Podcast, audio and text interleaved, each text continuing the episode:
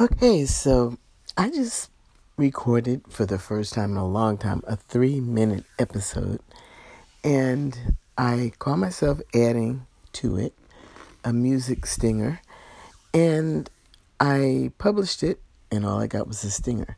This is why I haven't been publishing on Anchor because I am totally too busy to figure out how this thing works.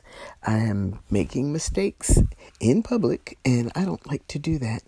So, have you guys had any experiences like this? Is it just me? Maybe I'm too old and doddering to figure out all the new new that came along with the upgrades.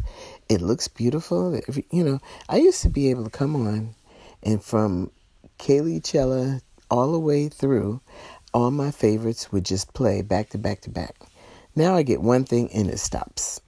And I know I need to write Avi about it, or I need to go to the boot camp channel, or do whatever I have to do to figure it out.